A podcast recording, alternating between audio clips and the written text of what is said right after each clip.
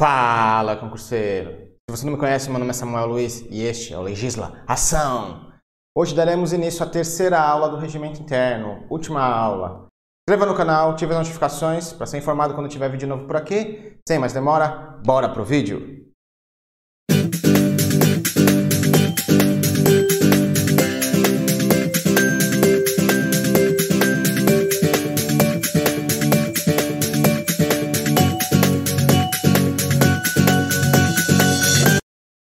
Concurso Tribunal de Justiça do Estado do Rio de Janeiro.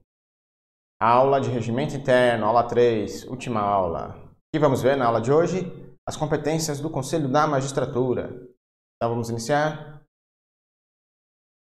Compete ao Conselho da Magistratura exercer a superior inspeção e manter a disciplina na magistratura, determinando correições e sindicâncias. Aí você vai me perguntar, professor, eu já vi isso na competência de alguém. Exatamente. Isso é uma das atribuições também do corregedor.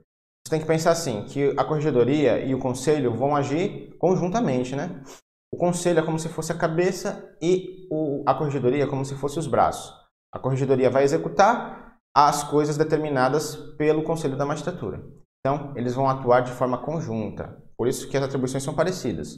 Mas, pense assim, o conselho é a cabeça e o corregedor são os braços. O corregedor vai executar e o conselho vai determinar.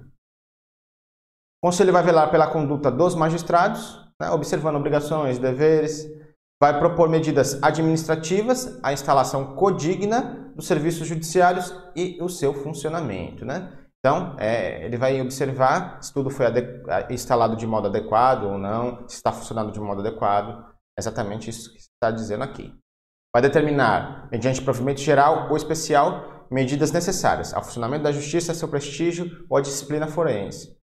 Então você vai observar que ele está velando, determinando, fiscalizando a justiça, né? Então essa é uma das competências do Conselho da Magistratura. Compete ao Conselho ordenar a correção geral, permanente ou periódica, pedindo instruções necessárias para execução pela Corregedoria Geral de Justiça. Exatamente o que eu falei. O conselho vai ordenar, vai determinar e, a, e o corregedor vai executar. Então, o conselho vai ordenar é, correções gerais, permanente ou periódica, e o corregedor vai executar, né? Pense assim, conselho cabeça e o corregedor os braços.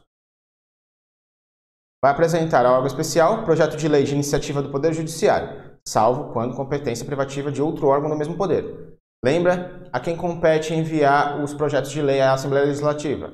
É o órgão especial. Então, o Conselho ele pode apresentar projetos de lei ao órgão especial, o órgão especial vai analisar, se aprovar, envia lá para a Assembleia Legislativa. Vai elaborar seu regimento interno, vai organizar anualmente a lista de antiguidade de uns magistrados e decidir as reclamações nos 15 dias subsequentes à sua publicação, com recurso para o órgão especial no prazo de 15 dias.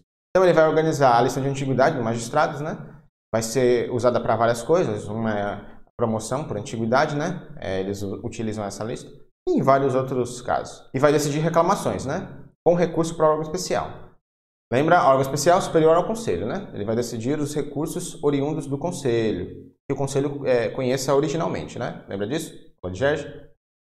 Compete ainda ao conselho manifestar-se por promoções, remoções, permutas de juízes. E vai dar sua opinião lá, né? Se o cara deve ser promovido, removido, ou se pode trocar de, de votação com outro juiz. Compete ainda propor algo especial, alterações que entenda necessário, a organização da Secretaria do Tribunal e os serviços auxiliares do Tribunal. Por quê? Porque quem vai organizar as secretarias, essas secretarias, é o órgão especial, né? Então, ele vai se manifestar da sua opinião a respeito de alterações nas secretarias. E aí quem vai alterar realmente é o órgão especial, a quem compete essa atribuição. Vai apreciar, aprovar provimentos de atos normativos de administração de pessoal e administração financeira encaminhados pelo presidente. Lembra, na aula de Gerge, o Conselho da Magistratura ele vai exercer a administração superior, editando atos normativos de administração pessoal e administração financeira. Né? Então, o presidente pode encaminhar algum pro, projeto de, de provimento para ele sobre administração pessoal e administração financeira. O Conselho vai analisar. Se decidir que é correto, ele vai e implementa. Né? Vai aplicar medidas disciplinares na sua secretaria, aos funcionários, Ele vai regulamentar os concursos de sua secretaria, Secretaria do Tribunal de Justiça, da Corregedoria, dos serventuários e funcionários de cartório e oficiais de justiça. Lembra? Concurso de servidor de qualquer canto é conselho da magistratura. Concurso de magistrado já é competência do órgão especial. Concurso de servidor, conselho da magistratura. Concurso de magistrado, órgão especial. Pense assim. Exatamente isso que falamos agora, né? Essas várias repetições é para você gravar isso na mente, né? Que é importante. Então, concurso da magistratura, órgão especial. Concurso de servidor, conselho da magistratura. Compete ainda o conselho conhecer de recursos contra atos em processo administrativo, atos do presidente, de qualquer dos vices e do corregedor geral, que não caibam um recurso específico, né? Se couber recurso específico, ele vai para outro canto. Lembra aí. Também compete ao Conselho conhecer os recursos de penalidades impostas pelo presidente, os vices e o corregedor. Compete ao Conselho também os recursos contra despacho dos seus membros, dos membros do Conselho, e recursos contra atos normativos do presidente.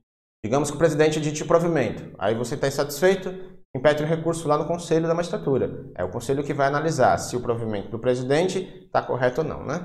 Então, ele vai julgar os recursos contra atos normativos do presidente do Tribunal de Justiça. Compete ao Conselho ainda instaurar PAD contra magistrado de primeiro grau, de ofício ou mediante comunicação de outro órgão de segunda instância. Então, ele vai, ele vai instaurar o PAD contra magistrado de ofício ou por comunicação de outro órgão de segunda instância. Né? Vai julgar reexame e recursos contra decisões estritamente administrativas do juiz da infância, juventude e do idoso. Então, decisões estritamente administrativas, só essas. E desse juiz, desse juiz específico, né? Juiz da infância, juventude e idoso. Cuidado aí. Compete ao Conselho da Magistratura ainda processar e julgar representações contra juízes por excesso de prazo. Atente aqui, porque representação contra desembargador por excesso de prazo, órgão especial. Representação contra juízes por excesso de prazo, Conselho da Magistratura. Lembra assim. Compete ainda ao Conselho fiscalizar a execução da lei orçamentária do Poder Judiciário, né? Então, lembra? O Conselho da Magistratura vai, vai exercer administração superior, editando atos normativos, administração pessoal e administração financeira, né? É exatamente aqui, administração financeira, ele vai fiscalizar a execução da lei orçamentária, né? Vai baixar provimento de atos normativos de sua competência sobre administração pessoal e administração financeira, exatamente o que falamos agora. Compete ainda conceder licença a juiz de primeiro grau. Licença de juiz de primeiro grau, conselho. Licença para desembargador, órgão especial. Lembra, hein? Não esquece isso. Licença para juiz de primeiro grau, conselho. Licença para desembargador, órgão especial.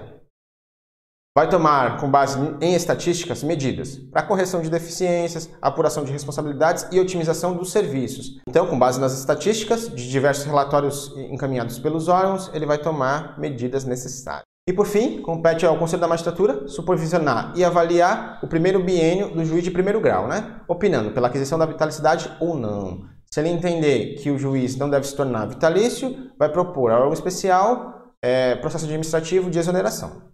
Então, ele vai supervisionar e avaliar o estágio probatório do magistrado, né?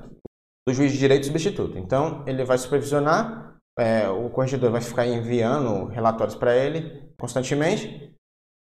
E ao final do primeiro biênio, ele vai lá no órgão especial e opina se o juiz deve se tornar vitalício ou não. Se não, ele propõe a abertura de página de exoneração. Então, chegamos ao fim da competência do Conselho da Magistratura e também ao fim das nossas aulas de regimento interno, né?